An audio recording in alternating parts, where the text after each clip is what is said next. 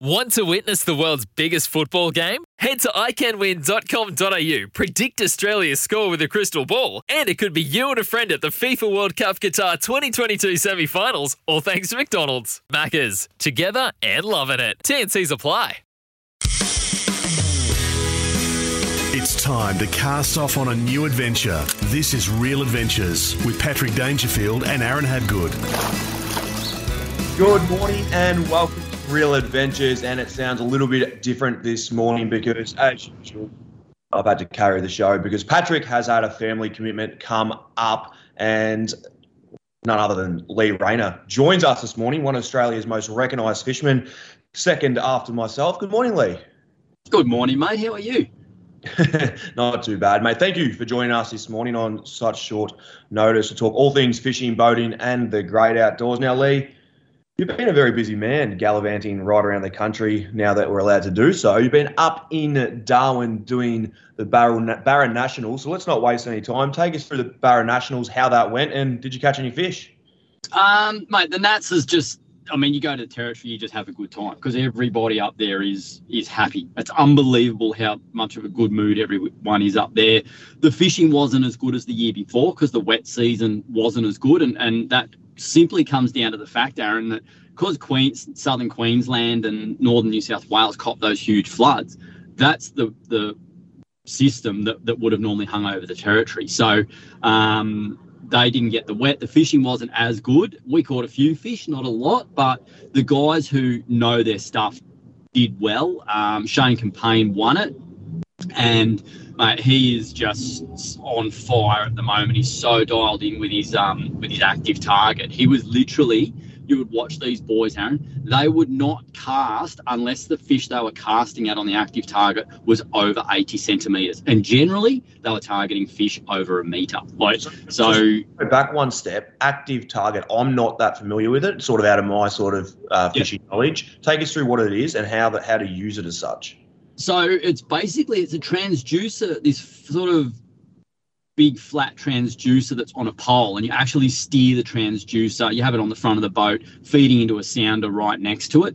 And the best way to describe it, it's like looking at an ultrasound, like it's real time. And if there's five bait fish there, you can see five bait fish. You can see which way they're swimming. Like it's it's real time, just like an ultrasound. And when you see a big fish like a barramundi or whatever, and a lot of the guys are using them on the cod and all that stuff, you, if there's nothing showing on the sounder, there's no fish there.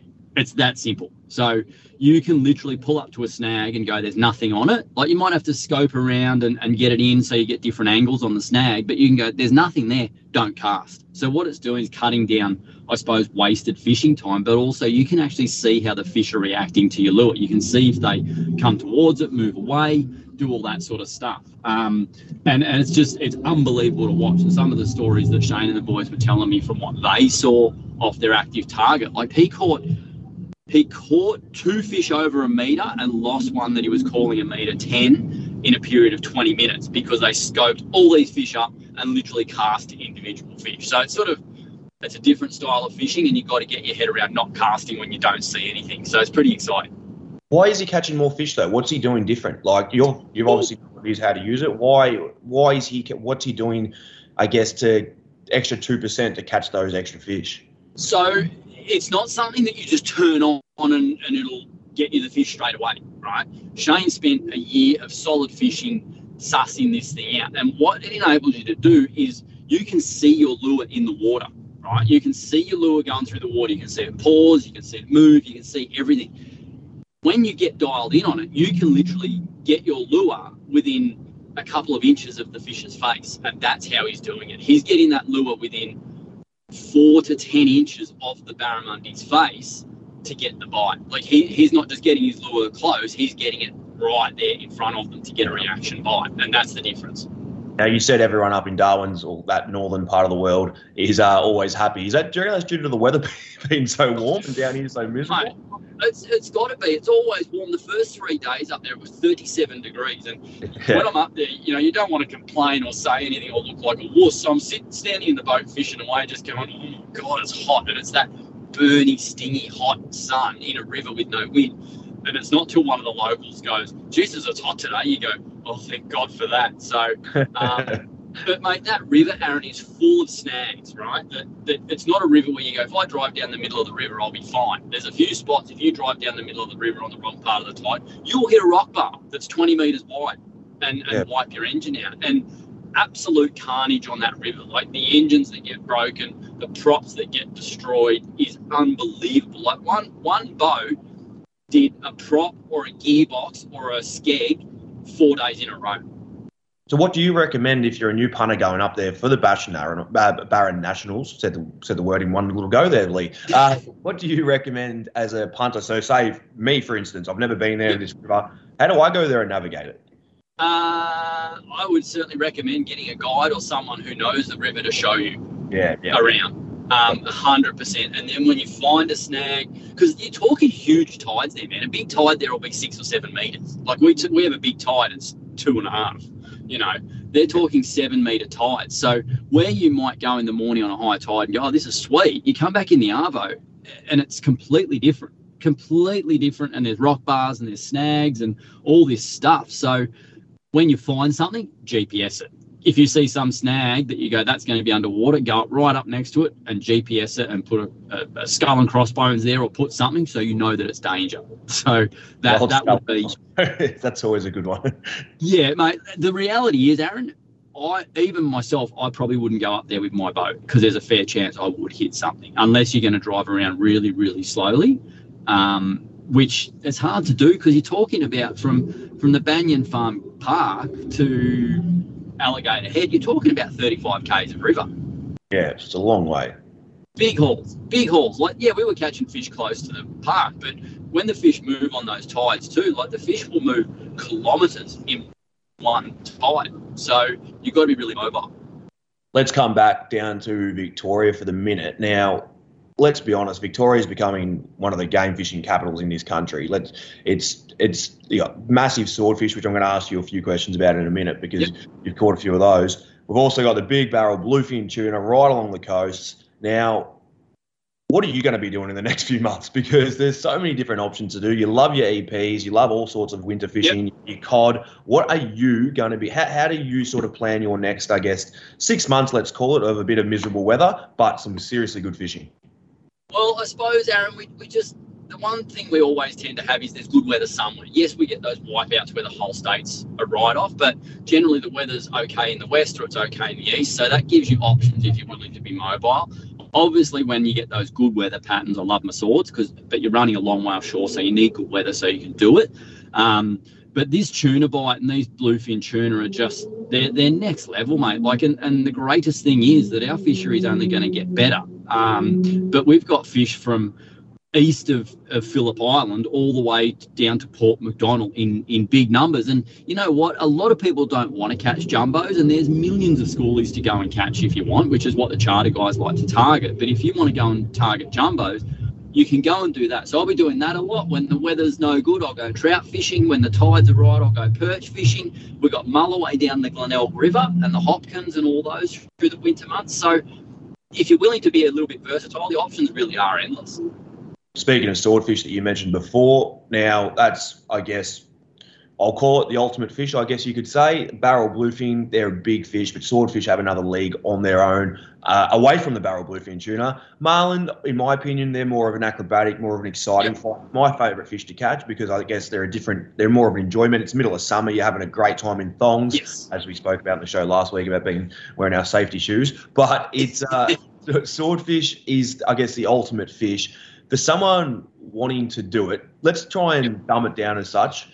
How do we, how do we approach it? Because fuel in boats, little boats, weather, and not only that. The money it costs for your braided line, then you've got lights, and then you've got to drop down 500 meters, give or take either side. Take us through where does someone start?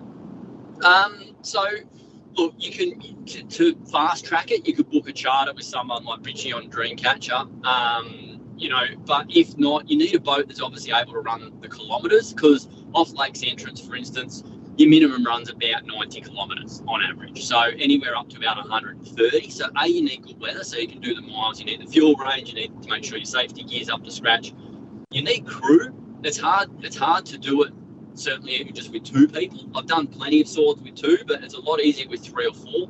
And at the price of fuel at the moment, mate, fishing with four blokes cuts the costs a lot. So then you can fish more days as well. So, but then you need the outfit, whether it's a Talica 50 or a Tiagra 80, filled with braid, mono top shot, wind on leader, a couple of lights, as you said, and then and then the hook and the baits and all that. Once you set up, it's not an overly expensive sort of system, unless you get bitten off by oceanic toadfish, which happened to me on the last trip, and then it's expensive.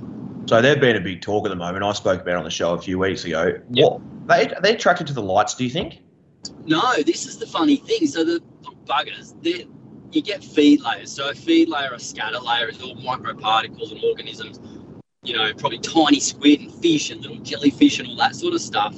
That attracts slightly bigger fish and so on and so on until you end up with the swordfish. What you often get is a feed layer on the bottom, but you'll also get a feed layer, and it can be mid-water or it can be down 200 metres. And the other week when I was there with Mia, there was a feed layer down two to sort of 250, 300 metres, and you'd be down with your swordfish bait, and it didn't happen to me for a couple of days.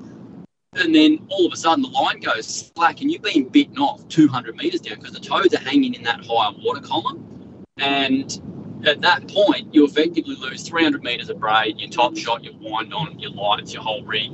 Your reel's lost enough line that it becomes basically a full respool. So it's about a $400 process every time you get bitten off. Mm. So, Yeah. um, and they just seem to like whether they bite in the braid or if there's a little jellyfish or a bit of something on the braid that they come and bite. I'm not totally sure.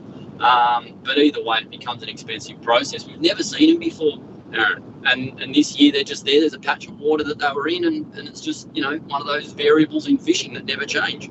That's the thing with swordfish. You're fishing 500 metres down, you do not know what you're going to No. get. Now, the next question I'm going to ask you on the swordfish front, probably the last one circle hooks or J hooks? Now, you're going out there to catch your first one.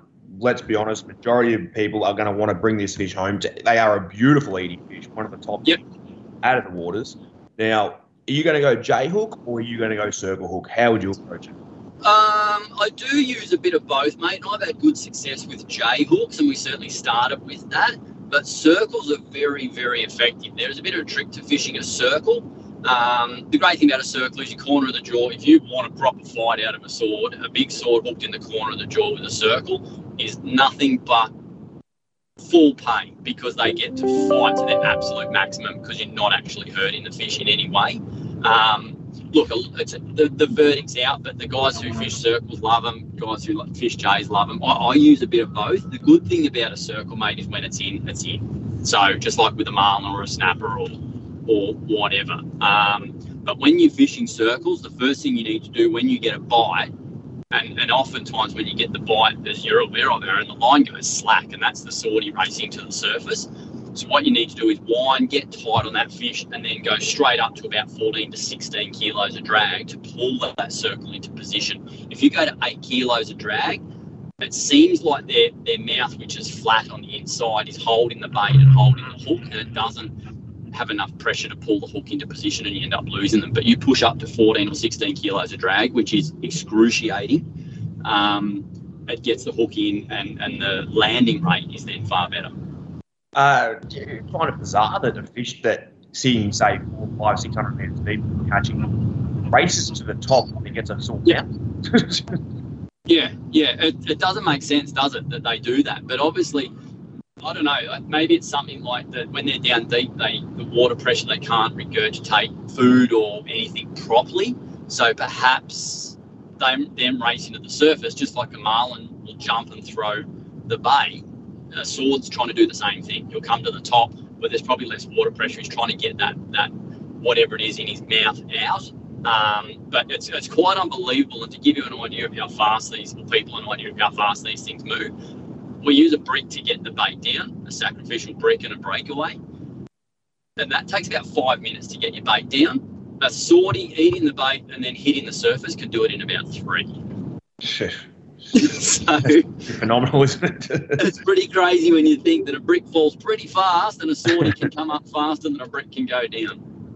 You're listening to the voice of Lee Rayner. We're just talking all things swordfish. Don't go anywhere. Lee's chopped me out with this show today because Patrick's done a disappearance act on me. You're listening to Real Adventures. You're listening to Real Adventures with Patrick Dangerfield and Aaron Hadgood. Welcome back to Real Adventures, and it is now time for Whip Round where we fly around the country and find out what's been fighting. And it's a pleasure to have Lee on the show, so thank you for doing this, mate. And then we're going to jump into the social club, Lee, and I've gone through the questions that we've been sent in, and I've actually directed them towards yourself. So you're going to get some different answers, which is always a good thing in fishing because we love different opinions when it comes to fishing because it causes, causes a bit of a stir, as you see. But first up, we're going to head to New South Wales, Lee. Mate, the snapper at Montague Island have been on fire this week, up to 65 centimetres. But Lee, there's been no signs of kingfish. They reckon there's no current there. So Montague has usually this time last year was firing with kingfish, but there's literally no current coming from the north. But there's plenty of bait. Do you reckon that'll fire up soon? It, should do. It'll probably fire up with rat kings. What's interesting is that there has been big kingfish along the coastline, down off Merimbula and Eden and places like that. They're not in big numbers, but if you put the time in, the fish you catch there will be proper ones, like well over a metre in sort of size. So, uh, well worth guys hitting that coastal shoreline more so than even hitting probably Montague at the moment. May, May, they've been caught off Burmy late, like extremely late bite. Uh, current's not running too hard, but some massive bull mahi mahi on the fad still. Like, what's going on there? That's just all to do with that that hot water that we, we had running down the coast all season, and that'll be the EAC working its way back north. Like it Yep. just slows up and just crawls back. And those dollies love to hang on the head of that current effectively. So they will just be in a pocket there, whether they're there for a day or a month, who knows. But while they're there, go get them because I, I rate them as one of the best fish I've ever caught. And they're a beautiful eating fish. If you're a fish eater, they're the one to eat, aren't they? Oh, 100%, mate. They look amazing, they fight great, and they taste like nothing else. The brown water in the Port Hacking has produced some seriously good fishing at the moment. Crazy salmon and bream bite. So if you're into that sort of fishing, land based or in a boat, right around the Port Hacking, even around the Sydney Harbour has been fishing really good too with that dirty water. We're going to head to South Australia. Have you fished the Gulf before, Lee? Yeah, yeah, I'll fish both the golf. Well, fish Spencer Gulf and St Vincent Gulf. Well, the whiting are going ballistic over that way right now, and pippies are the go. Big whiting too. Yeah, it's look that their whiting fishery is unbelievable, mate. Um, also, you've got yellowfin whiting over there, which is people don't realise, but you can catch them on little surface lures and bait and plastics along the shoreline. But the whiting fish in there is just off tap, and they have a bigger minimum size. I think theirs is 32, Yep. and you're only allowed 10 per person. And when they brought that in, I know it, there was a big outrage with it, but the the fishery has has just gone from strength to strength since they did that. Point uh, Hughes at the moment, uh, squid fishing land based. They're being everyone loves to get out land based and catch some squid, whether it's with the kids or for bait or something to eat. Uh, it's been fishing really, really well. Heading to Queensland, there's been a massive turnaround in the weather up north, so that Hinchinbrook area. Uh, Red Emperor, Trevs, coral trout. Now Pat and I have uh, fished up that way. You've done probably Hinchinbrook more than Pat and I. Yeah, mate. All that part of the world, the fishing's unbelievable. You've obviously got to, you know, where know where to go and whatnot. But you got your impoundments, you got your light, your inshore, your offshore, all that. The great thing is, Aaron, all these floods and stuff they've had. Yes, it shuts it down for a while, but the long-term benefits of a flood is is unbelievable. So the fishing there's just going to get better and better. The Mulloway out of Tweed right now off the beach, fishing really good. I saw multiple big captures of jewfish off the beach there, but also as a bycatch while you're waiting, the bream and the dartfish are red hot too. Now, something in WA that you might find interestingly 30 kilometres from Albany, uh, a whale carcass has been floating offshore. It's roughly 30 kilometres. A fisherman was on the beach and somehow, I don't know how he's seen 30 kilometres, but he's seen birds and whatnot picking, blah, blah, blah. And he's got his drone. And unless he was on his boat, but he got his drone and flown it out to the to the whale, this whale carcass, Right. and there was well over a hundred sharks feeding off this whale, handful of whites, but a majority of bronze whalers. You wouldn't want to be swimming there. No way, not a chance in the world. But and it's amazing, man. Whenever there's a dead whale, sharks just turn up. You know, in in numbers that would make people just staggered because the sharks are there, but they just love, they love whales just like I love a steak. a good steak's always good. Uh, Tassie Coles Bay has had great captures also of calamari off the week, off the pier this week, and there's been a huge school of bluefin. Now you mentioned bluefin running from Phillip Island to uh, edge of South Australia before. It, is still running through South Australia quite well, but Tasmania right around there, there's big fish getting caught at Eagle Hawk. But like I said, then Burnie right now, only a few kilometres offshore, there is plenty of school bluefin through there too. If you're in that area, make sure you get out of there. That was the whip around where we've been. We fly around the country and see what's been biting. Now we're going to get straight into the social club and put a little bit of a twist to the questions this morning. We're going to head basically to leave for all the answers. Hey guys, when casting for EPs, what pound leader would you recommend? Thank you, Andrew. Leroy. Uh, okay, so look, I don't fish overly light on perch because you can always catch some seriously big ones. They've got a raspy mouth, so they tend to suck your plastic in or your hard body in. And while they won't bite you off, they'll rough the leader up. So I like 12 pound. 12 pound is sort of my go-to. If it's shallow, super clear water, I might go down to eight, but 12 is my go-to. During summer on the big snags, I'll even go up to 15 when you literally got to bulldog them out of a snag to get the bite. Where, where are you fishing for EPs during the winter, Lee? Uh, it tends to be a lot of open water, Aaron. Like they move downstream to spawn in the more saline sort of water. So you're often fishing more open water. They'll still be on snags and that, but they they'll be in, in bigger numbers. They'll school up, and often you, when you find one, you'll find a lot. So, um, you know, weed beds, open water, lower down in the estuary systems or your creeks and stuff like that. Whereas summertime, we start punching way upstream. You know, get onto the the really heavy covered snags and all that sort of stuff. So, um, like you can catch them out in open water in the BEM. You can catch them right down at the mouth, basically over the sand. Um, so they, they don't have any problem about getting into open water at all. I don't think I've ever asked this question to yourself or Pat. He loves chasing them. Uh, do you eat them? Oh, the worst thing you can do is eat a perch, Aaron. Right. They, Well, taste, they taste really good. oh, so estuary perch. I was just about to say, right? Isn't perch in the ocean usually good? So what they, Yeah. they you reckon they taste as good as perch? I guess you could say. yeah, mate, they, they're great eating. Um, the reason I don't tend to whack them very often is that they're a very slow growing fish. Like a 40 centimetre perch could be 30 plus years old. So um, that that's more why I don't. Like they used to just guys used to have there was a huge bag limit on it. It was like 20 per person or something like that. And guys used to go and catch their 20 per person, three boat, three blokes in a boat, 60 fish in the boat, day after day. Um, and, and you're just wiping out a lot of years of fish. But for the most part, mate, I just prefer to to let them go and just enjoy catching them. But yeah, they do taste very, very good. with um with your EPs and the bream scenario as such, where everyone's like, don't don't ever kill a bream, blah blah blah, Yeah. then all of a sudden, like marlin, people kick up like people crack it crack it more at people keeping a bream than a marlin. Oh, sorry, the other way. So people crack crack it at people keeping a marlin more than they do a bream, but yet a marlin's such a fast growing fish and reaches Yeah. that. Like it's such a different way to look at it, isn't it?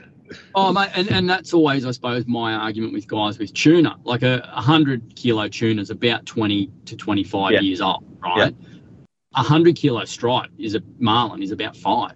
Yeah. And there's heaps and heaps of striped marlin because there wouldn't be a game fish in Australia that's tagged more than marlin and, and even striped marlin. So the re- and they they freeze better. Marlin freeze better. So the reality is you're better off to whack a striped marlin than you are to kill a 100 kilo bluefin.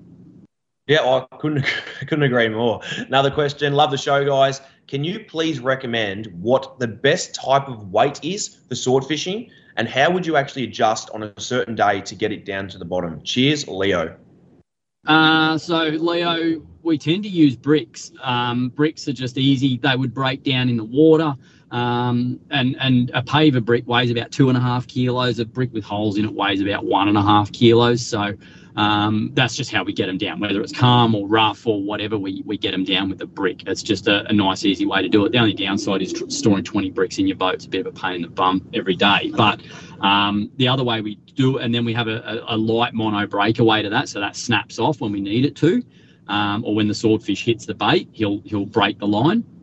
But the other one I use a lot now, Aaron, is I get a bit of fencing wire, wrap that around the brick, and you have about a 30 centimeter piece off the end of the brick with a tiny little hook on it, like a micro little hook, and it's amazing that it doesn't come off. You hook that onto the bend of the hook, send that down. When the brick hits the bottom, the hook just bounces straight off.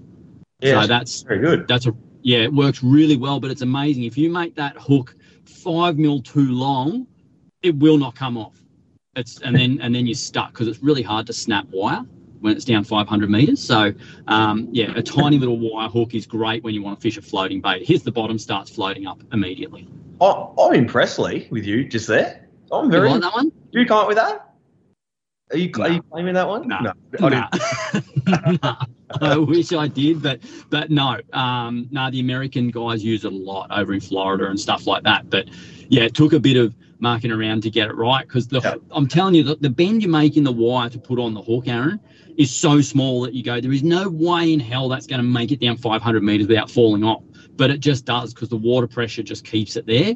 Yeah. And then the second it hits, it's just free. It just works. And there's no certain, I guess, weights. Well, you've got ocean currents and whatnot. You wouldn't maybe some days run three bricks instead of one. Nah, mate. One brick gets it down. That's the that's the go. One brick just gets it down, nice and easy. Um, so, uh, and, and dealing with two bricks attached to the line would just be too much. It's just too much. And you'd actually find they'd probably fall slower because the brick's not that aerodynamic, and you will notice the brick. Your line slows down when it hits about 300 meters, and that's because of the shape of the brick. So, one brick would get down better than two, I reckon. And the brick being three kilo up here doesn't weigh three kilo down there as such. No, no, not at all. Not at all. So, The last question before we wrap this part of the show up is uh, Red, you've caught some amazing fish. What would be one you cherish the most? Now, I've answered this question before and I've thrown it in there today to ask yourself. Uh, I'm not answering it. I'm letting you answer this one, Lee.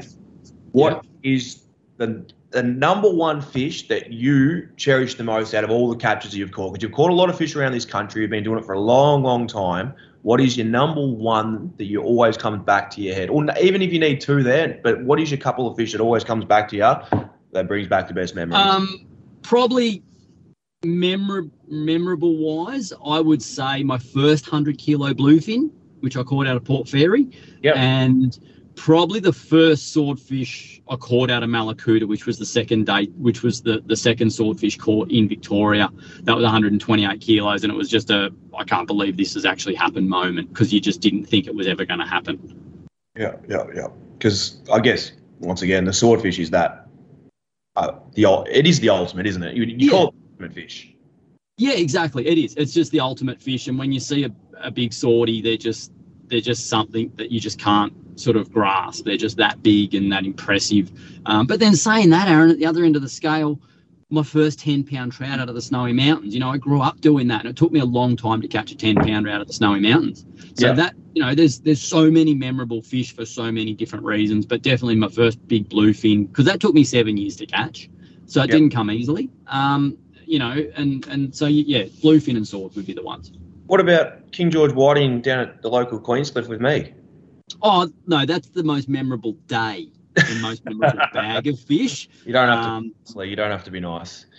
no, but look, there's if you when people say what's your favorite fish, I, I can't break it down, Aaron, because it's it's the fish, it's the people that you maybe fish for that species with, it's the place you go, it's what happened to catch that fish. Like I've got a hundred memorable big fish that I've caught, as Yep. you would. No, I'm hearing exactly what you're saying. Do not go anywhere. I'm going to see if Lee might join us for a little bit more, but Chris Vasilevsky joins us after the show. We've got Red's review, the flying gaff, and of course, Red's tip. We'll see you shortly. Gearing up for Dometic. Dometic Patrol, an icebox with a sense of adventure. Everything you need for adventures, big or small. Mobile living made easy. Dometic. Welcome back to the show. It is now time for gearing up for Dometic. Enjoy the great outdoors with all the comforts of home with Dometic. And on the line, our regular guest, Chris Vasilevsky from Gone Fishing Charters. Chris, oh, there's a reason I've got you on the show today, mate, and that's because. Well, I've just knocked something off the table there, Chris, so ignore that. But we uh, Oh, we've got you on the show today because you did your annual. We get you on every year to talk about this. We did your annual mission run from Queenscliff to Portland, and I want to talk to you a little bit about fuel consumption and how to plan for a trip like that. Now, I know you did something to the boat during the winter to help you along with this, extending the fuel tank. Is that a big factor in this big trip that you've just done? Yeah, it just uh, gives us the option to do more miles and obviously not have to carry fuel or stop in at other ports to uh, refuel. So the less stops and um, things we've got to do, you know, you don't like you're not going to waste fuel. So instead of me having to pull up at Apollo Bay to refuel, um, it just allows us to get a few more miles on the boat, go straight through. Now, what were you carrying and what are you carrying now? So at the moment, we're holding about 850 litres now. So that uh, allows us to do Queenscliff to Portland in one hit, well and truly, and still have probably 200 litres in the tank. Now, you've got obviously a large fuel bill each time you fill up, and the missus wouldn't be too happy when she gets that, that would she? No, it's, it's not pretty. It's not pretty. I have to admit that, but at least um, it saves a little bit of work having to refuel all the time. Now, the trip down, I know you've had a few charters now in Portland, which we're about to get to. Now, the trip down, you're covering a lot of miles. Now, covering a lot of water. Yeah. Did you see anything cool on the way down there this time around? Didn't see much between Queenscliff and Apollo Bay, but on the other side of Apollo Bay, um, just in shallow, probably 50, 60 metres, I did come across some birds and gannets, dolphins, and some other stuff sort of working. But um, I did stop and have a bit of a flick around, and there were just schoolfish there. It wasn't, sorry, it wasn't until we got to Apollo Bay that we started seeing some, you know, that delicious stuff that you see and you get really excited. Yep, yep. Now, now you've been running your charters out of Portland for say a couple of weeks now. You've had some pretty successful charters. You did ring me during the week, and you were pretty excited. You stated that this looks like it could be one of the best Portland years ever yet. Like you're seeing some pretty different sized fish and a lot of schoolfish. yeah, it's all seems to be in in the mix. I think I'm excited, Aaron, because I'm not having to travel to the shelf every day like we did last season. Yeah. Um, all our fish are all in close again, so it's good to see. We're not having to do heaps and heaps of miles to find fish for our customers, um, and it's just it's just amazing. At this year, it's you don't know whether you're like literally going to get a 20 kilo fish or a or a 50 or a 100. There seems to be a lot of those 50s and 60s, 80 sort of kilo fish around in the mix. So it's always good. You've you've been running charters out of Portland for quite a period of time now. You've never seen numbers of 50 kilos of fish being caught, have you? No, no, no. It's either those school fish or you're getting uh, what we call the barrels, you know, 100 plus. But um, certainly those 50s and 60s are, are quite good for the average customer. Well, they'd be much easier to handle than a 100 kilo fish, let's be honest, especially like you did last week. Take us through when you hooked a big, we'll go big bit fish, potentially a barrel fish, 100 kilo fish on a 10,000 Saragosa. How'd that treat you? Yeah, I felt sorry for the angler. Um, he was on that fish for about an hour and a half, and we almost had it to the boat. But as you know, when you're fighting a uh, a larger fish with a, a small outfit, it's a bit hard to put a bit of hurt on it, Yeah. and we just couldn't get it close enough to the boat to sort of get it in gaff range. And uh, Yeah. unfortunately, ended up spitting the hook out after about an hour and a half. But it was good. The uh, customer was pumped to um, have that experience. Not a lot of average fish owners get to experience, you know, fighting a big fish on light gear. So it was, yeah, it was good. It was exciting. So I don't have a boat. I want to catch a barrel bluefin tuna. Also, I want to catch a speeder schoolfin, uh, school bluefin tuna. How do we get in touch with you, contact with you, Chris? Do we book online? Do we give you a call? How do we go about it? And do you cater for, I guess, barrel trips specifically? We do, we do, we cater for all. Um, pretty easy. We've updated our website so all our bookings go through online. So you can just jump on our webpage and open up Book Now, and it will give you all the different trips and what spots we've got available. And then if you did want to chase the big boys and barrels only, then just yeah, give me a buzz and we can lock that in. So you, let's be honest, if you're trying to chase a barrel, like it's not cheap to do this. You're running two big engines. You've got a beautiful, big, comfortable boat, probably one of the best in the fleet down there. Uh, it's not cheap to run. So you can't just have a guy ring you and say, I want to come out and one bloke come out. They need to book the boat either with a group of, say, mates and chip in together because it's it's an expensive hobby. You've got 50 wides you've had to get re-spooled up. If you get fish on them, you've got to do it again. You've got lures that you lose consistently. So what do you recommend? Getting a group together and coming down as a group of five rather than, I guess, hoping for a spot on a boat? Yeah, it tends to work. Like we sort of see groups of four. You know, we'll get a group of four, and they'll want to do barrels as mates, and they'll just split the cost for the boat. And um, and you know, they obviously know what's involved. So, um, yeah, So group of four, group of five, doesn't matter. There you have it, Chris Vasilevsky. He's based his boat down in Portland. There is one still in Queenscliff, and we haven't got a lot of time to talk about that today because that's not important right now. It's all about the tuna out of Portland. So make sure you give him a call. Chris Vasilevsky, Gone Fishing Charters if you want to get yourself a big tuna, whether it's school fish as well or book online at Gone Fishing. You'll find it on Google there, and make sure you get out with Chriso and get yourself some beautiful southern bluefin tuna and have a great time on the water. Thanks, Chriso. Thanks, Aaron. Have a good day. That was gearing up for Dometic Mobile Living, made easy.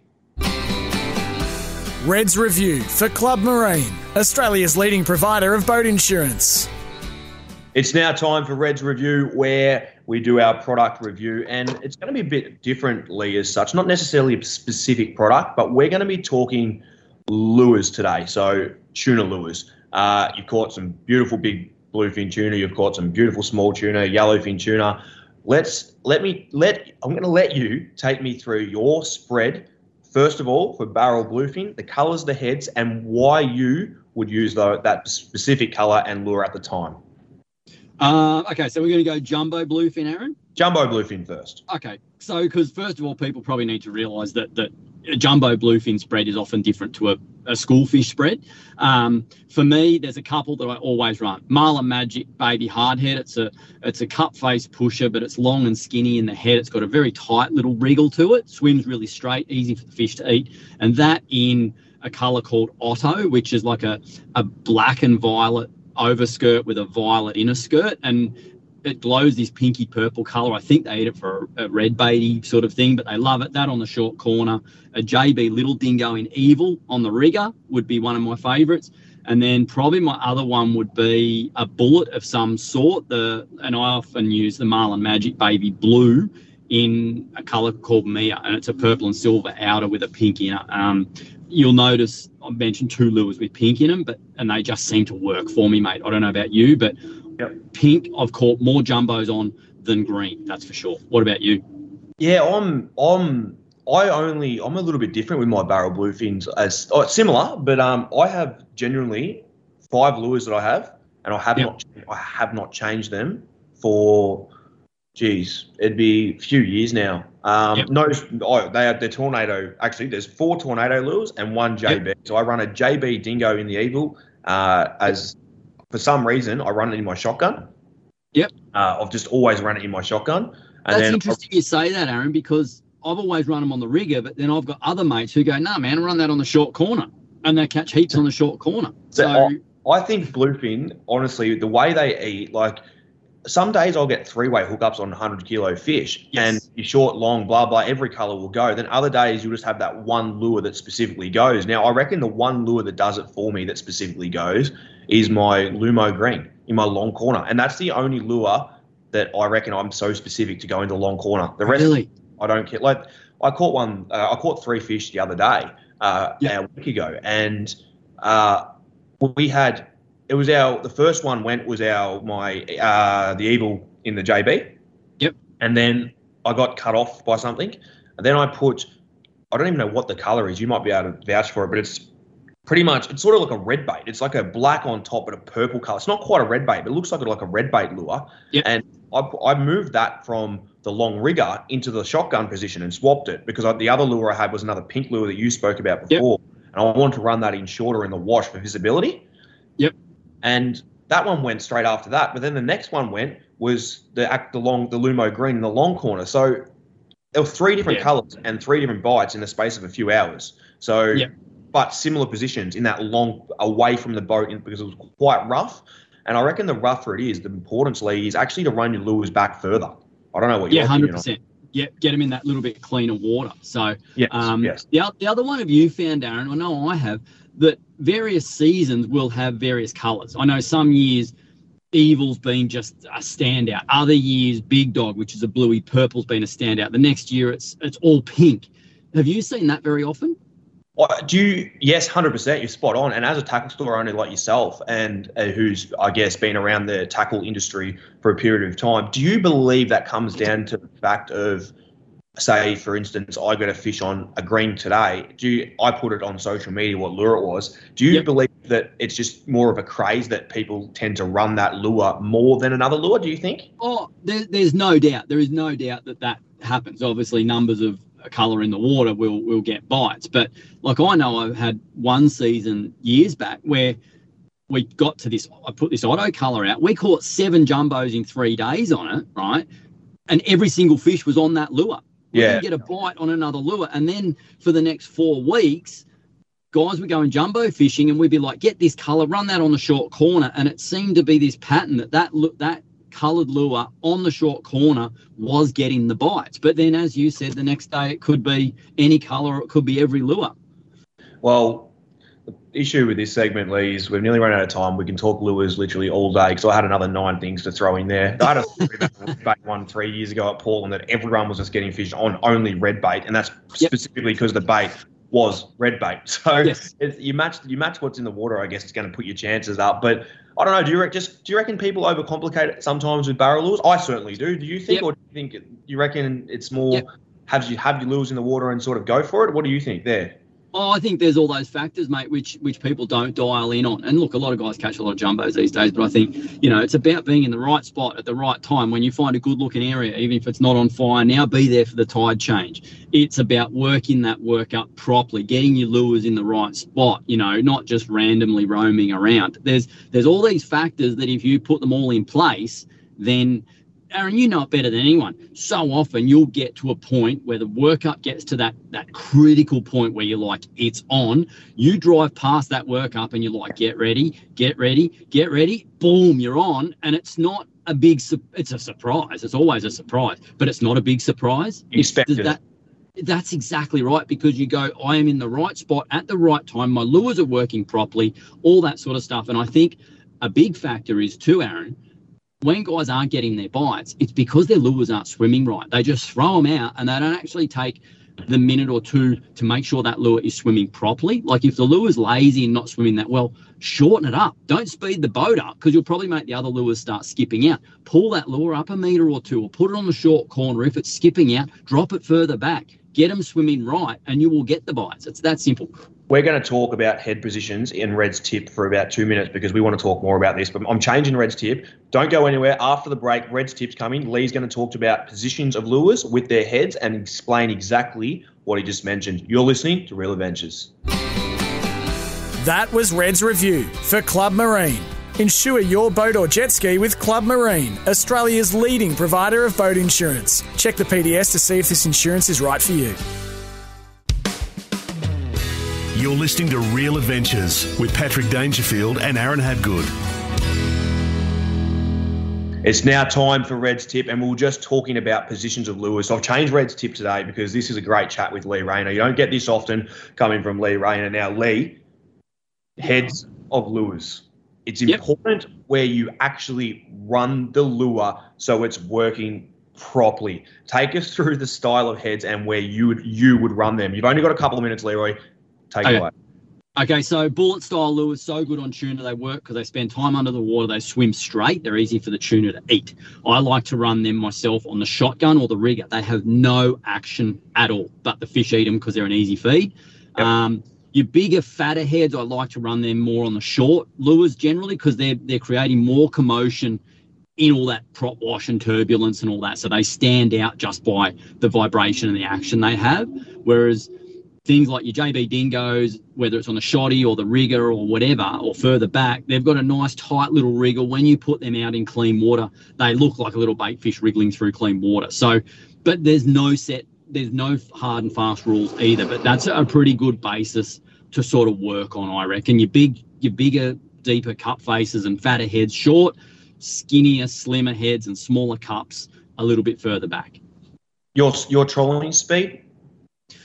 My trolling speed is about 12 k's an hour so it's about seven and a half knots but that's what works in my boat i've been in other boats where to get everything working nicely we go faster so um, i like to go as not as slow as i can aaron but i like to find that compromise where i haven't got too much prop wash and and over the years since i've done that i've got a lot more bites on the shorter lures by having that speed a little bit slower. I can run the lures a touch shorter. They're in cleaner water faster, and it, and it works for me. I've legit changed changed what I had in front of me here written on my computer to literally cater for what we've just spoken about. Just then, from a split second in the ad, and we did not discuss anything there, and I couldn't about what you've just said there, and I couldn't agree any more what you said. I believe Oh. I always have everyone trawling faster around me than what I'm going, and I seem to Yeah. fish. Yeah, I, I, I, some days I'm like, why am I going so slow? Oh, Because I'll- everyone's roaring around. I legit was out off Port Mac the other week, and we managed to get three. But and I had one couple of guys hooked up around me, and I'm like, "Geez, why am I getting a bite?" And I'm like, "It seems like everyone's going faster than me." So I've chucked my my navionics on my phone to check my speed to make sure my Yeah. my boat was- my boat was accurate. I'm like, "What's going on? Is something going on here?" In the end, it was just a matter of right place, right time, and we we ended up getting three bites too. But Yep. like it it. Yeah, I I 100%. There's so many people going around you 100 miles an hour. I had a bar crusher that was going off Port Fairy a week and a half back, going around me. He was on the plane. I had no idea what he was doing. I was watching Yeah. his lures skid across the surface. Like I was thinking, well, you're not going to catch a fish, mate. Slow up. Like just Yeah. Anyway, Yeah. both Lee and I agree with that. Just quickly, we're going to head straight to the flying gaff, and I'm going to Auckland this week, where uh, five men uh, facing serious prosecution. Leroy, listen to this: 317 snapper were illegally caught. 317. I don't think I've caught that many in my life. I don't even know. The, uh, they deserve a medal for even being able to do that. But what idiots! Five people, 317 snapper. I'm looking at the photo in front of me. Fisheries have them laid down in front. So they are getting the gaff this week. You are not getting the gaff this week, Lee. You've chopped me out massively. Thank you very much for joining the show, Cover and Pat for this week. Pat will be back next week. Lee, thank you again for helping me out with Real Adventures this Great form by you hitting play on this podcast. Now, check out Same Racer, the brand new racing app for same race multi tips. Same Racer. Download from the App Store and Google Play. Powered by Bluebet. Gamble responsibly. Call 1 800 858 858. Any anytime, mate. Thanks for having me. You've been listening to Real Adventures. Make sure you get out on the water this weekend. The weather's looking absolutely beautiful where I am. I hope it is for you. We'll see you out there. Want to witness the world's biggest football game? Head to iCanWin.com.au, predict Australia's score with a crystal ball, and it could be you and a friend at the FIFA World Cup Qatar 2022 semi finals, all thanks to McDonald's. Maccas, together and loving it. TNCs apply.